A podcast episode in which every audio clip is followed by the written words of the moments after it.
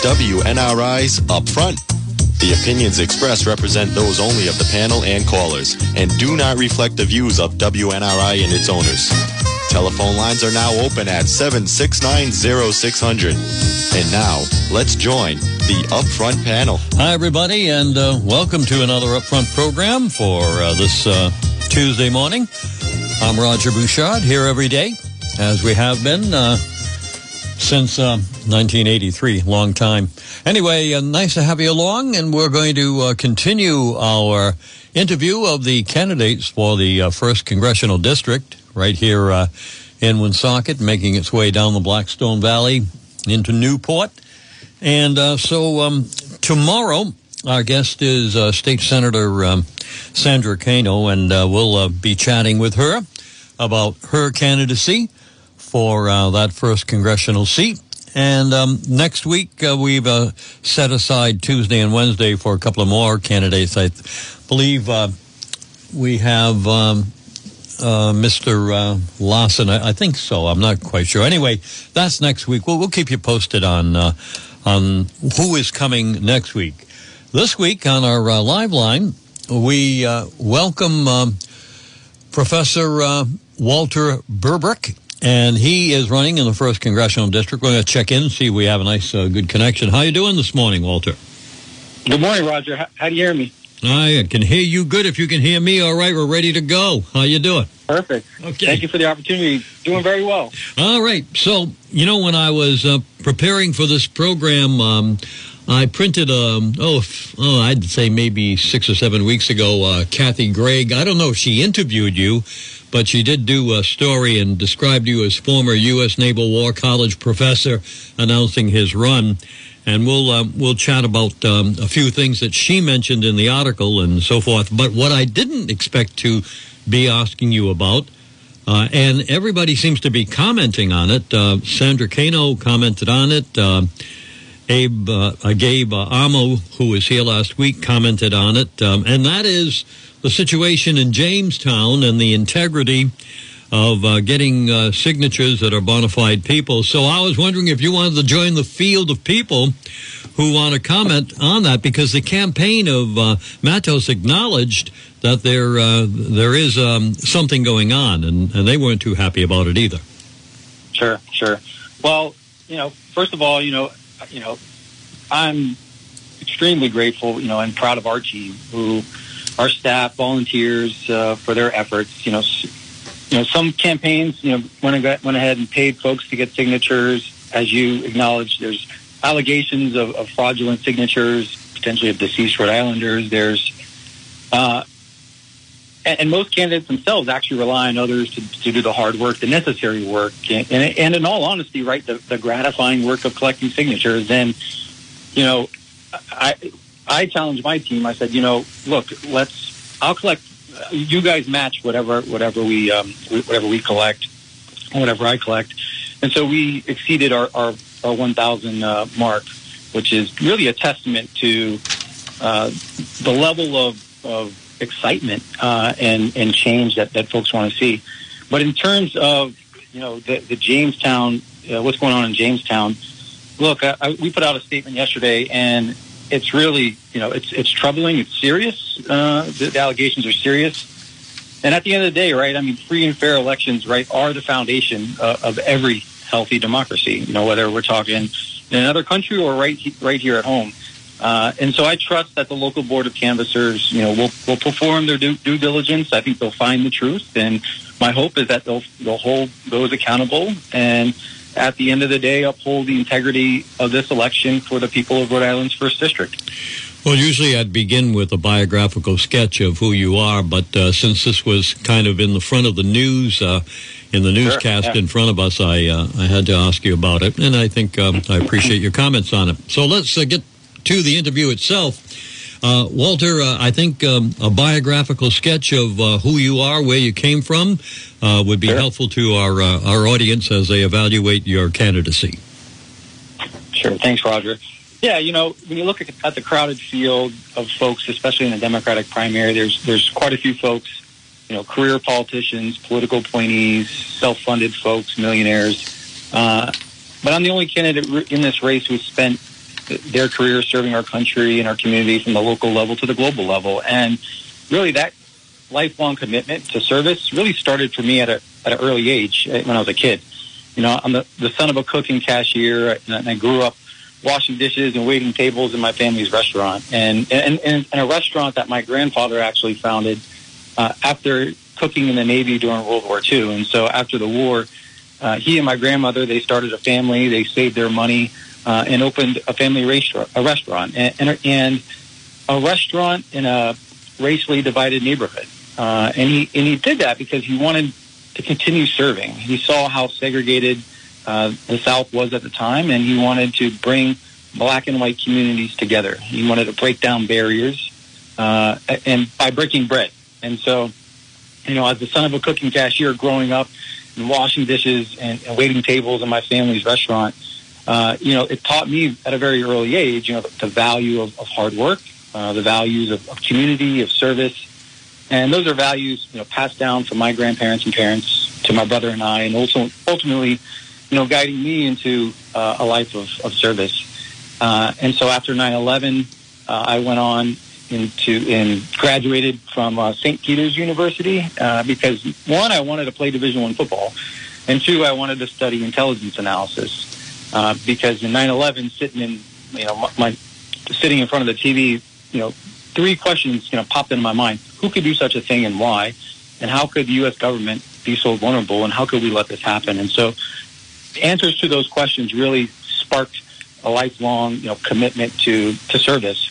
And it was, you know, at St. Peter's actually where I had my first taste of leadership, you know, having the honor of, you know, being the president of the Criminal Justice Honor Society and captain of the football team, which, you know, it was just an incredible experience. And then, you know, after graduating, I said, you know, I want to continue that lifelong commitment to public service. I want to enlist in it. I actually wanted to become an intelligence officer first, and then, but I wanted to get that deck plate experience. So I enlisted in the Navy, first as an operations specialist, which focuses mostly on, you know, shipboard communications, and then transitioned to become an intelligence specialist, which led me straight to Rhode Island in January of 2007, and been here ever since, and without any money in my pocket, any political connections, and as an enlisted sailor, as an E3, E4, you're not making much money, living on base, and so I needed to figure out another way to supplement my income. So I was bartending on nights and weekends while earning my master's at Salve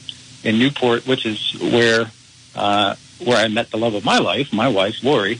13 years later, two kids. We've got two kids, Aubrey and James. And then after earning my master's, I said, you know, I became competitive enough to earn a commission as an intelligence officer in the Navy, and spent the next 8 years as an intelligence officer on active duty, and then transitioned into the reserves, where I focused on countering threats to violent extremism. And it was mostly supporting U.S. Central Command, which has responsibility for securing U.S. interests in the Middle East. And then when I transitioned to my reserve duty, I then applied actually on the second or third go-round, and became a civilian professor at the U.S. Naval War College in Newport. And I've been there since for the last 15 years, and it's been truly an honor. I mean, I always describe the Naval War College as a national treasure, you know, a place you're able to make such an impact. You know, being able to educate and mold the minds of our nation's leaders, being able to directly inform real-world policies and strategies that our Department of Defense, our Department of the Navy creates and executes each day, but then also being able to strengthen international partnerships, not only from a regional perspective, but from a global perspective. And that's really where my focus has been over the last 15 years, not only from an education and research perspective, trying to figure out ways to prevent war, but also spearheading new initiatives, education programs, research programs to help the U.S. government, more specifically the Department of Defense, better adapt to the impacts of climate change. And that work actually brought me to the State Department for a year, where I had the honor of working for Secretary Kerry and Admiral Papp, who at the time was the special representative for the Arctic. And being able to lead and implement U.S. policies for, to improve, the economic and living conditions of coastal communities, being able to protect the environment, and help, not only Alaskans, but folks across the world better adapt to the impacts of climate change. And then more recently, during actually in the middle of COVID, I was asked by the former Secretary of the Navy to help lead the development and implementation of the Department of the Navy's first strategy for the Arctic region. And so that climate change, it impacts us in so many different ways, our economy, our environment, our national security, the future of our planet. And so it's just a huge topic. And it also relates to, preventing, being able to prepare for and respond to disasters, not only across the country, but right here at home. And that's honestly one of the most gratifying ways of serving has been as a community volunteer leader with the American Red Cross here at home, being able to help Rhode Islanders prepare for and recover from emergencies and disasters. Whether we're installing, free smoke alarms in homes across Providence or Pawtucket, or providing Rhode Islanders, life-saving COVID vaccines. It's just amazing, especially during COVID, to see how the best in people come out in the worst of times. And then in between, I wanted to better. So while at the War College in 2012, I ended up earning my doctorate in law and policy because I wanted to better understand, how laws and policies can help people in need. And so that the experience of growing up in my family's restaurant, serving in our Navy for 10 years, and educating leaders for the last 15 years really has shaped me into a lifelong commitment in public service. And it's running for Congress and representing the people of Rhode Island's First District is a continuation of that. All right, for our listeners who may have joined us, the voice you're hearing, and that was a good biographical sketch, Walter, thank you. For our listeners just joining us, we have Walter Berbick. He's a teacher. He's a professor at the Naval War College, and he gave you some of his background, leading from humble beginnings to teaching in Newport. What I'm going to try to do with the interview, Walter, is keep it on federal issues. Sometimes I listen to these interviews and I hear people being interviewed for Congress and they're asking questions about Tidewater in Pawtucket and the Superman building in Providence. But we're going to really ask you about Ukraine, and we're going to ask you about Social Security and issues that an actual congressman from the 1st Congressional District would have to deal with. However, I'm going to ask you a question about the Naval War College because in all the years I've been broadcasting, I didn't get a chance to do an interview on the War College. Does the War College train officers from other countries, obviously friendly countries, to improve their military? I hate to take time out of your interview, but just curious about that. Yeah, no, absolutely. We do. The short answer is yes, and we educate. So there's I want to say the last. I think it was 77 countries from across the world send their naval officers to the Naval War College from all over the world, and they participate in two different programs, both at a more senior level, but then also at a more intermediate level. And they have the ability to not only be fully integrated into the core curriculum, but they also have the ability to travel across the country to really understand, the history and culture of our country. And so, yeah, the short answer is yes. All right. We'll get to we're going to get to a couple of issues, and we have to take a commercial break. In your interview with, did she actually interview you, Kathy Gregg of the Journal? This was back in April. I'm looking at a story here. Do you remember that? Yeah. I believe we did speak. Yeah. Well, anyway, in the interview, here is a couple of things that she identified as issues: protect our community, women's right to choose, and adapt to climate change. You've already referenced climate change. You're going to get into that right now only because of all the weather that is going on across the United States and in globally, like in Italy right now, they're dealing with temperatures of 100 degrees. They're dealing with 110 today in Phoenix. It's absolutely crazy down in Miami, Fort Lauderdale. So this issue of climate change, how deep are you invested in it? And in the Congress, what would you like to see happen?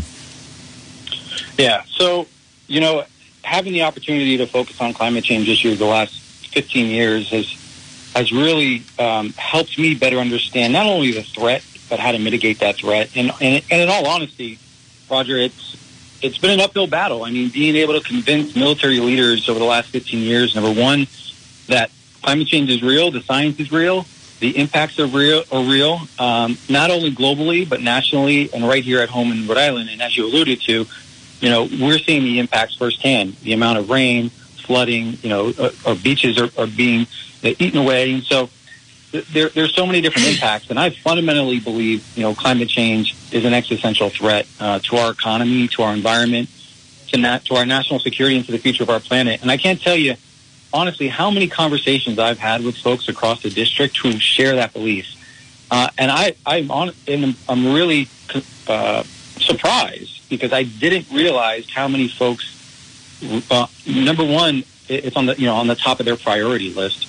And so I've seen, you know, the impacts of climate change firsthand through my travels across the world, whether we're talking in the UAE or India or in Alaska, across the Arctic and Greenland, or right here at home in Rhode Island. And you know, it's not some far off threat. It's not some distant threat. It's happening right now. It's happening right here at home. You know, the flooding in Newport is another good example. The wildfires, you know, right here in Rhode Island as well. And so, you know, the time to act is today.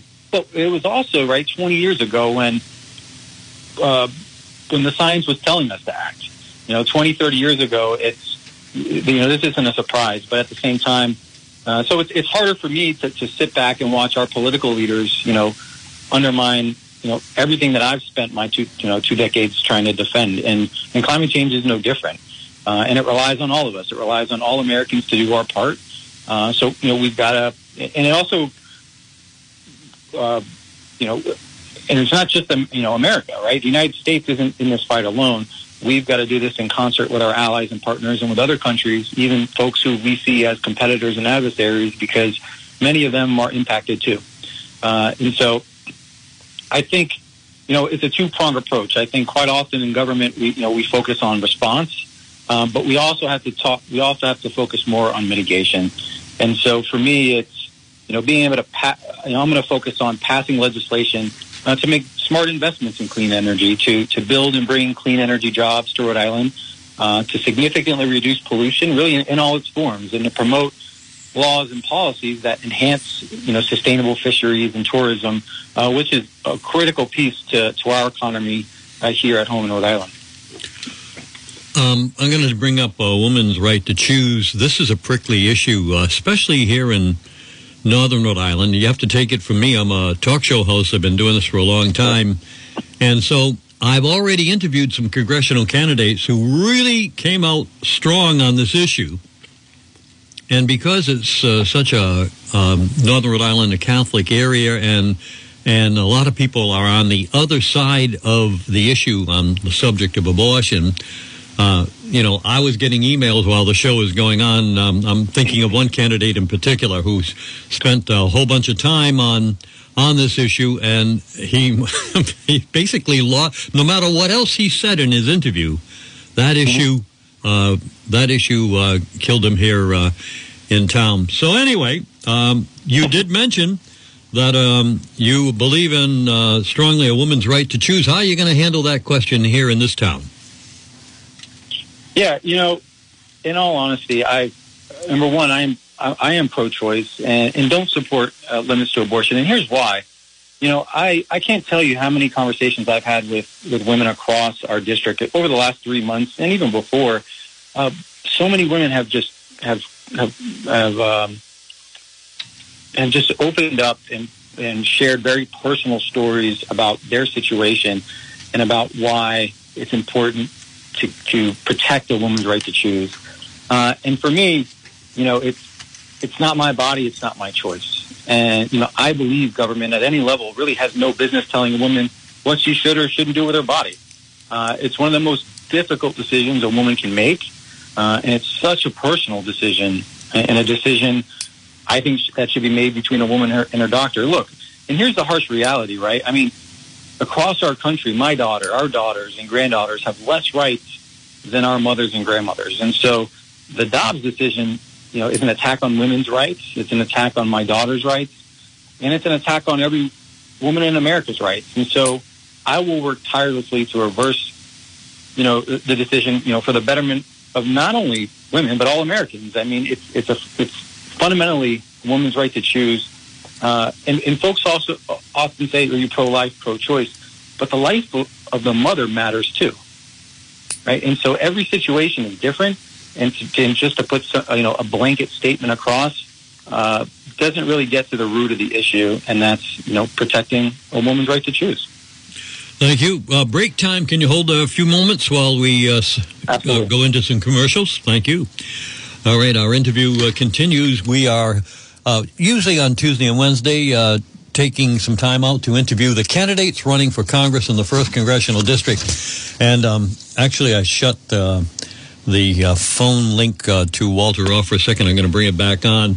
But I didn't think as a talk show guy that I would be talking and trying to line up as many candidates. And I think we probably will pick up a few more candidates today by 5 o'clock when some more are certified. But when you got into this race back in early April, did you see this field of candidates so broad? Yeah, I mean, I think when I jumped in, I was almost one of the last folks to jump in. Mm-hmm.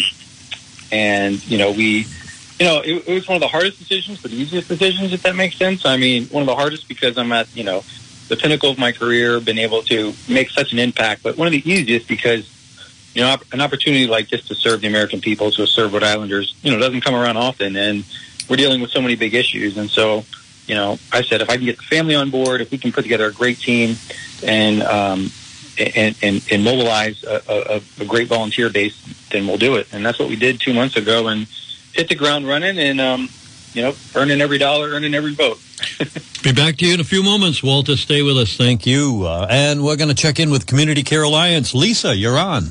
At Community Care Alliance, our 500 employees are passionate about strengthening lives. Right now, we have job openings that give you the opportunity to build a stronger community with us. We hire every level in multiple disciplines. We offer competitive salaries, a comprehensive benefit package, including generous vacation, sick time, holidays, and competitive medical and dental coverage. Find out more at www.communitycareri.org or by calling 401-235-7458. Your life experience could contribute to the riches and qualities of care that we provide.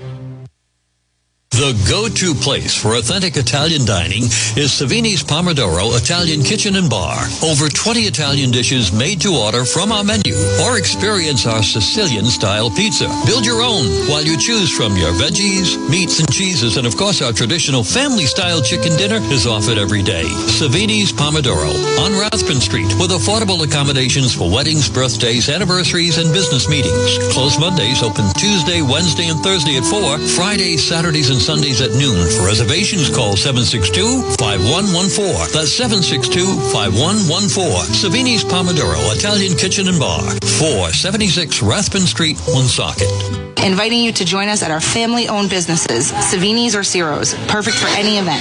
Soup and salad bar now available, and Papa Savini's famous roasted chicken and noodle soup also available by the 32-ounce jar to take home at Savini's Pomodoro. And when we do this advertisement on Tuesdays, we remind you that Tuesday night, after 4 o'clock when we open, we have half price on bottles of wine.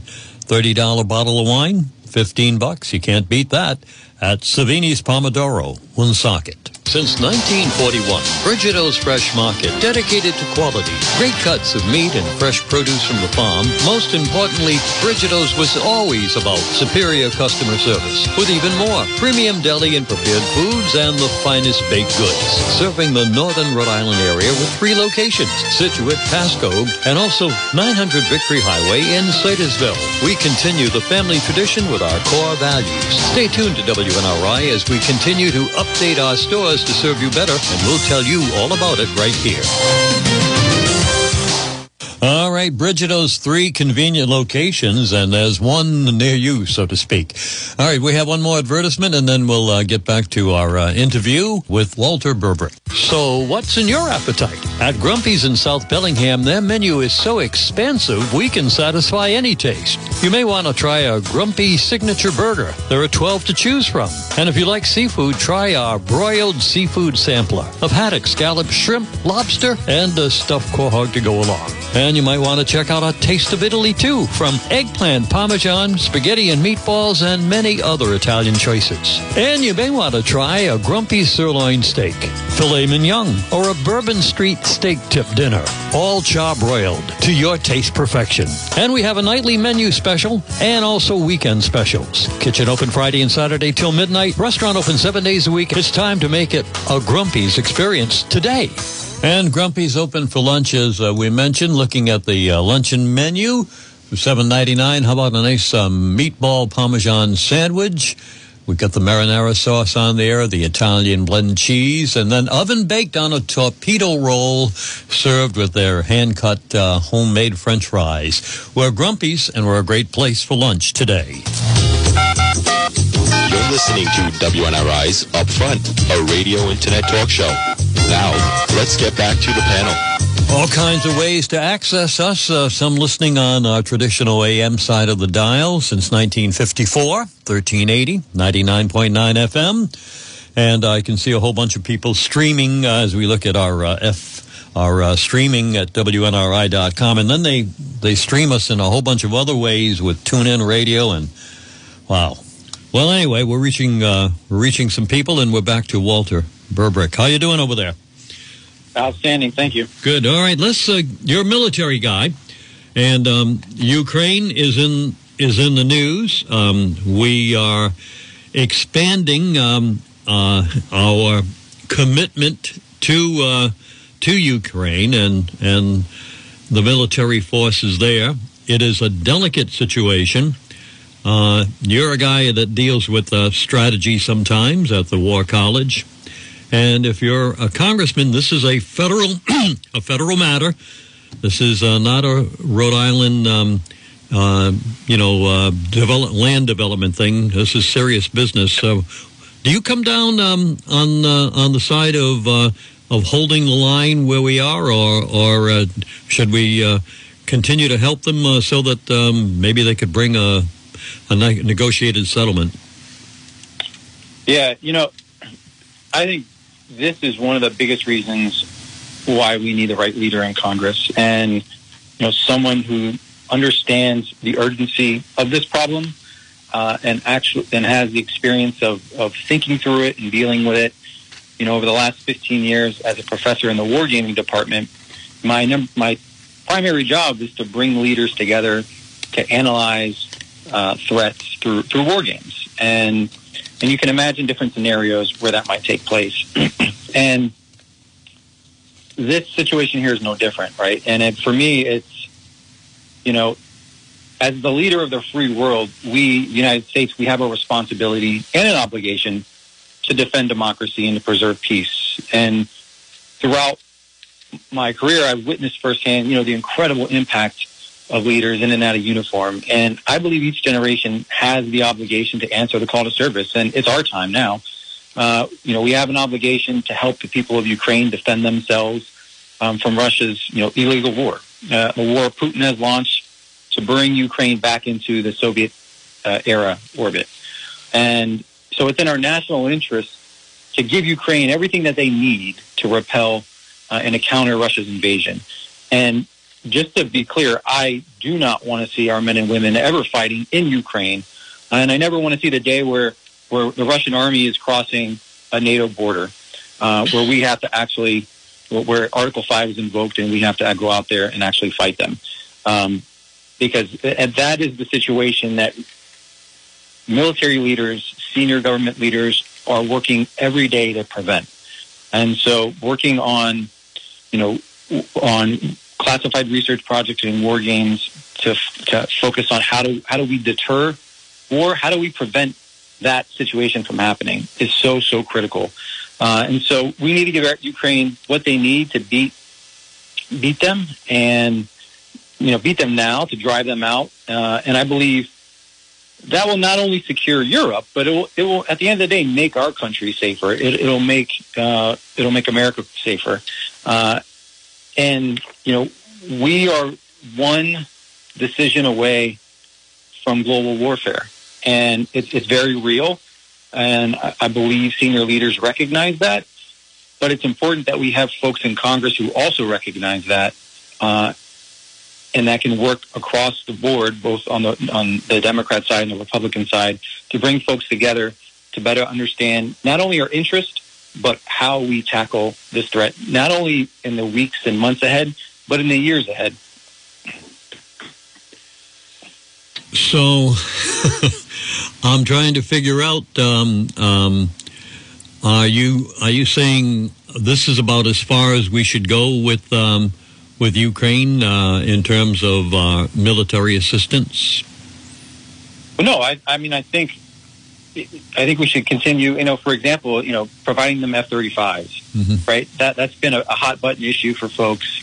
And I believe it's critical in order to gain and maintain air superiority.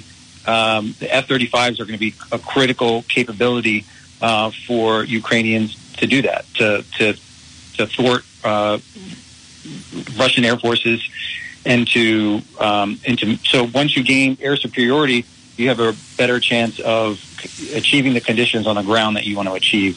And so I think we can do more, and we should do more, but we have to be very smart and strategic about what we do, how we do it, and who we do it with, so that we don't cross a red line and trigger an Article 5 where Russia is now compelled to attack a NATO ally. Circling back to climate change, one of our listeners writes, good morning, Roger. Your guest cites climate change. What's his definition of climate change? What facts and figures can he quote, and more importantly, sources? And so on this whole issue of climate change, you do believe that some people say that we're just going through a phase here. And so this guy is saying, you know, prove to me that there's climate change. I don't know if you can do that. If you already haven't done that. Any comment? When the question is... Sure. The guest he's referring to you cites climate change. What is his definition of climate change? What facts and figures can he quote? And most importantly, sources. Gotcha. Yeah, so I think, you know, there's a number of efforts, both with the United Nations Committee on Climate Change, which is some of the very best scientists across the world have come together and have agreed and published reports on how the climate is changing over time and what those impacts are on folks across, on coastal communities, but on countries across the world. You know, a couple other sources that, you know, that are worth looking at are also, you know, some of the great work done by NOAA. The National Ice Center has a number of resources available for folks, and those are great resources, because those are resources that you know, that our government relies on, our Navy relies on, the, you know, senior policymakers, and so, you know, those are just a few key resources that I would, you know, encourage folks to just take a peek at, and just to understand, one, how the climate's changing, but two, what those impacts are. And for example, I mean, it, you know, the UN Convention on Climate Change, the panel itself agrees that, you know, for example, in the Arctic is warming 4 times the rate as anywhere else in the world. And so, you know, the Arctic is ground zero to climate change, and it's because you know, the sun, rather than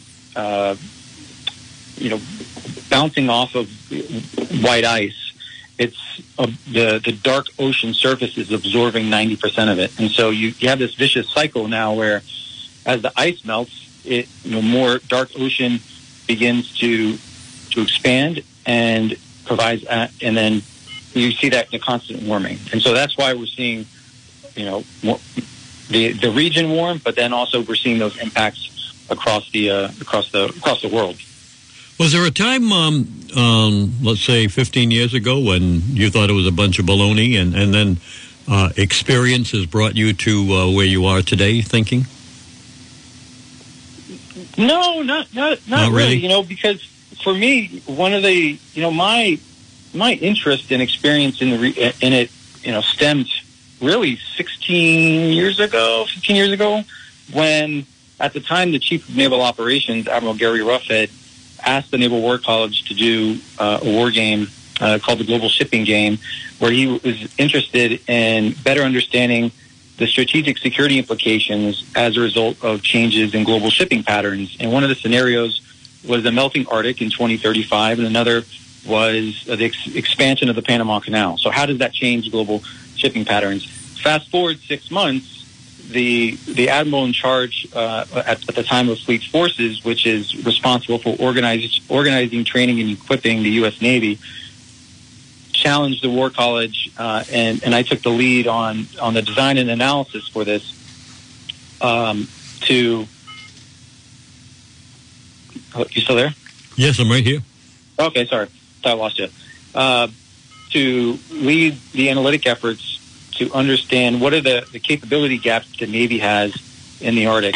And to my surprise, right, I cannot believe that the world's most powerful Navy, you see the commercials anytime, any place, but the half joking is except for the Arctic, because if you can believe it, the U.S. Navy has 0 ice-strengthened gray hulls that are capable of operating in the high north, right? And so I learned that 15 years ago. And for me, it was kind of that 9/11 moment where I said, wow, how can the world's strongest Navy be so vulnerable and not be prepared for operations in the high north?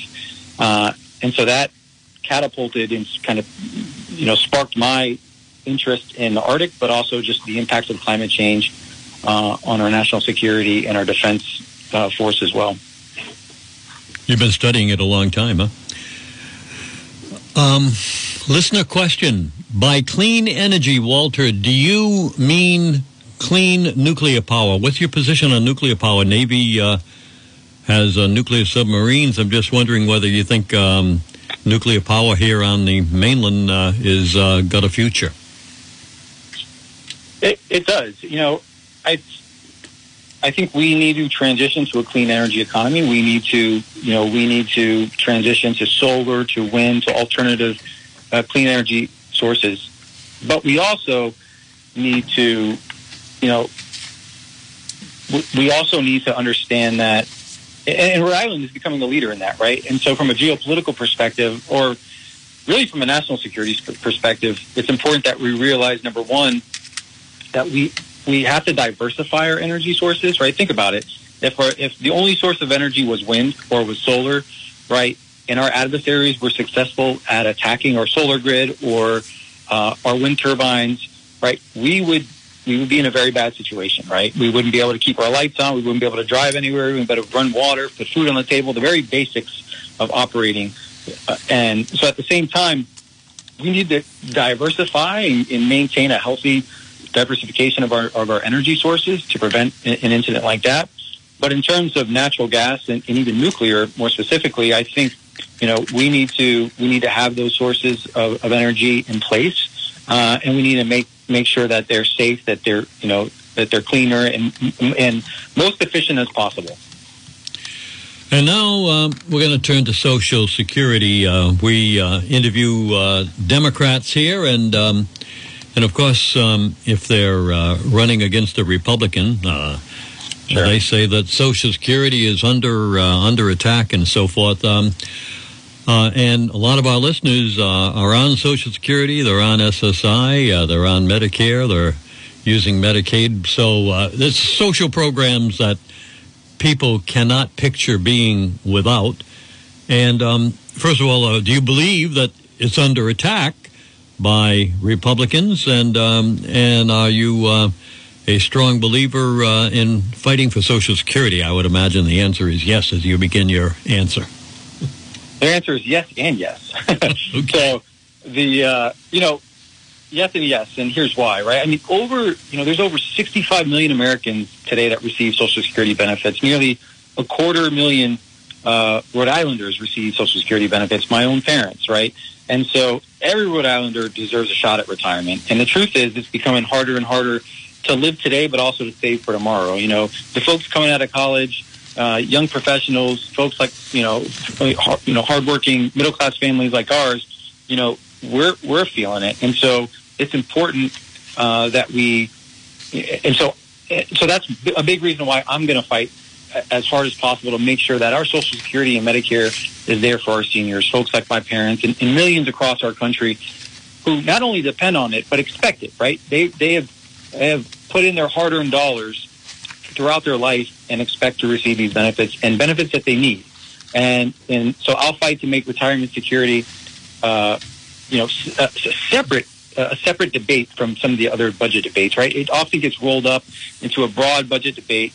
And quite often the folks who are hurt most are our seniors because of the politics folks play and the divisiveness that's going on right now in Washington. And one of the things I learned firsthand growing up in our family restaurant is customer service, right? And if your patrons are not happy, then they won't come back. Same holds true for Social Security, which is why I'm going to fight hard to make sure that Social Security Administration has the resources that they need to provide excellent customer service for our seniors. So it's not only protecting the actual benefits, but it's making sure that we that the administration has the resources that it needs to make sure our seniors have access to the resources and care and benefits that they need. On the Medicare side, there's over 60 million Americans who count on Medicare each and every day, for their families and for themselves. And so, I will fight tirelessly to protect benefits, increase access to care and services, and really at the end of the day, improve the overall quality of care, and to make sure that this program is financially healthy and it's strong for my children and their children. Medicare should cover a person from head to toe, and that means dental, that means vision. And so, and to do this, right, we have to make sure that we have the best workforce in place. That means better wages, better benefits, better retirement. And to your point about the House Republicans, look, the House Republican plan, number one, raises retirement age. It hands Medicare to insurance companies. It slashes Medicaid. And their plan, at the end of the day, gets Big Pharma off the hook, right, by repealing Medicare's authority to negotiate some of the drug prices that Democrats passed last year. And it slashes Medicaid to the bone, which, threatens critical care, the programs that we need at nursing homes that benefit, folks like my parents, grandparents, and folks across Rhode Island that they depend on. So the Republican plan, I believe, it's a disaster for working families, and I will fight tirelessly every step of the way to fight that off. Here's what I'll also fight for that's important for our seniors, right, is number one, for the family caregivers who are often not talked about, often overlooked, lowering drug prices. I can't tell you how many seniors that I've talked to who are paying hundreds, thousands of dollars a month on life-saving prescription drugs. It's absolutely ridiculous and it's not sustainable. And number three, providing tax relief for our older Americans, and also protecting them from scams and fraud. We've come across a number of folks who I know very well, who have been the victim of scams and fraud. And it's, number one, they need to understand the vulnerabilities that are in place, and number two, how to mitigate them. So those are, in addition to protecting Social Security and Medicare, those are three or four big areas that I will continue to fight for our seniors. A few more moments here. Let's see. One of our listeners has a comment. We'll take a break, too. We'll let you comment on her comment. Sandra writes, good morning, Roger, and Professor Berbick. And yes, Walter Berbick, candidate for Congress, will be on the ballot September 5, our guest today. Says here he has an impressive resume, but he lost me at no limits on abortion at 5 months. It's a viable baby with heartbeat and breathing like you and me. No pro-choice for that innocent life, question mark. Final comments. Climate change is real, but hopefully you're not on the Biden bandwagon with his extreme Green Deal, New Deal. And good luck with your campaign, and and keep a close eye on Sabina Matos. Right, Sandra? Okay. Here you go. You're on, Walter. Thanks, Roger. Appreciate it. All right, where do you want to start? She's on abortion. Did you want to clarify anything there, or you're going to just hold your comments? Yeah, no, I think just to reiterate the fact that, look, every situation is different, right? And to just completely ban a woman's right to choose, right, doesn't protect the life of a woman either, right? Because in many cases, there are women out there who are in a situation, or the fetus, the baby, or the baby, which is in some cases is very, you know, is in a place where both the woman or the child is the life of them is at jeopardy, and so that's why I'm very, you know, passionate about this, because there are situations in place where women need to have the right to choose, and I believe they should. All right, and let me see here. You know what? I moved on to my next email, and I deleted her when she had something else too to comment on. Let me see if I can find it here. I can't. Hey, I'm going to go to a break anyway, and then we'll get back to your final comments. So, all right, stay right along with us, Walter Berbick.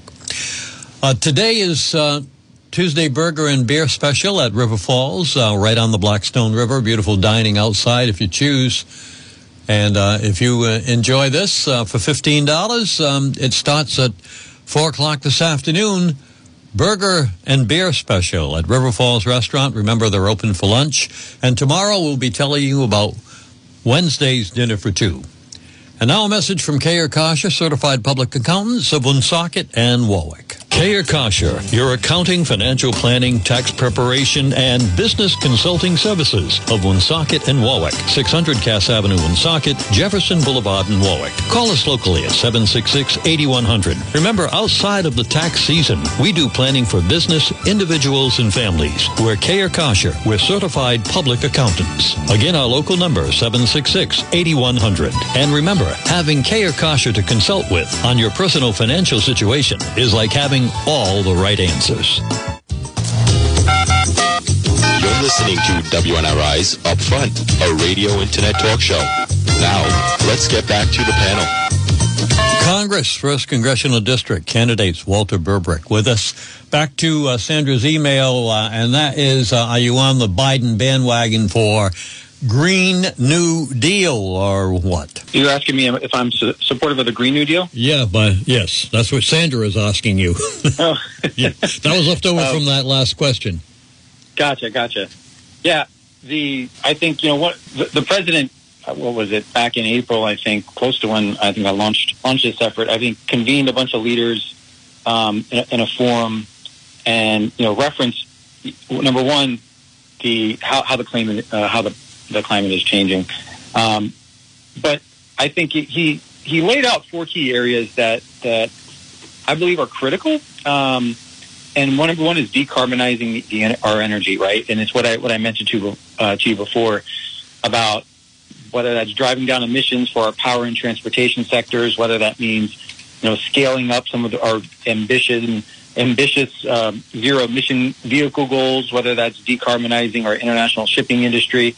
Right, there are a number of different steps that we can take as a country and as a global community to reduce black carbon emissions. It's something that I helped spearhead while I was at the State Department. But having said that, right, it's the other side of the coin where we need to maintain a healthy balance of diversified energy sources for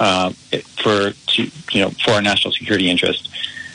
He also lays out a number of other areas, right? I think he lays out something about, ending deforestation, in some critical forest areas, tackling, some of the non-CO2 climate pollutants, whether we're talking some of the methane emissions and some of the accelerating hydrofluorocarbon,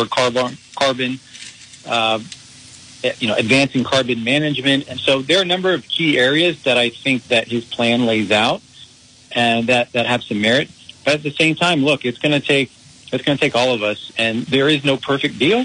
But at the end of the day, I think we as a country, and this is where a lot of my efforts and interest and work will lie, is bringing a different level of leadership to Washington, one that will help bring leaders from not only the Democratic Party, but from the both parties together to reach common ground for the common good, to advance our efforts to make our world and our country and our communities cleaner and greener, but at the same time, safer and more affordable, right? And so it's that balance of being able to grow the economy while at the same time making sure that we provide our kids and our grandkids a safer and cleaner world. Well done. Keep an eye on Sabrina. That's the final word. Nice interviewing you, and we wish you the best. Hope to see you up here sometime in Woonsocket Town, and we'll consider your candidacy on the ballot on September 5. Walter, thank you for. Thank you, Roger. I appreciate the opportunity, and I encourage folks to visit our website at walterberbick.com, and I hope to have the honor of earning your vote on September 5th. Fair enough. Thank you. Have a good day. Walter Berbick, candidate for Congress, 1st Congressional District. Tomorrow, Sandra Cano, senator from Pawtucket. This has been WNRI's Upfront, presented weekday mornings at 8 a.m. Upfront is a regular public affairs presentation of News Talk 1380 WNRI Woonsocket.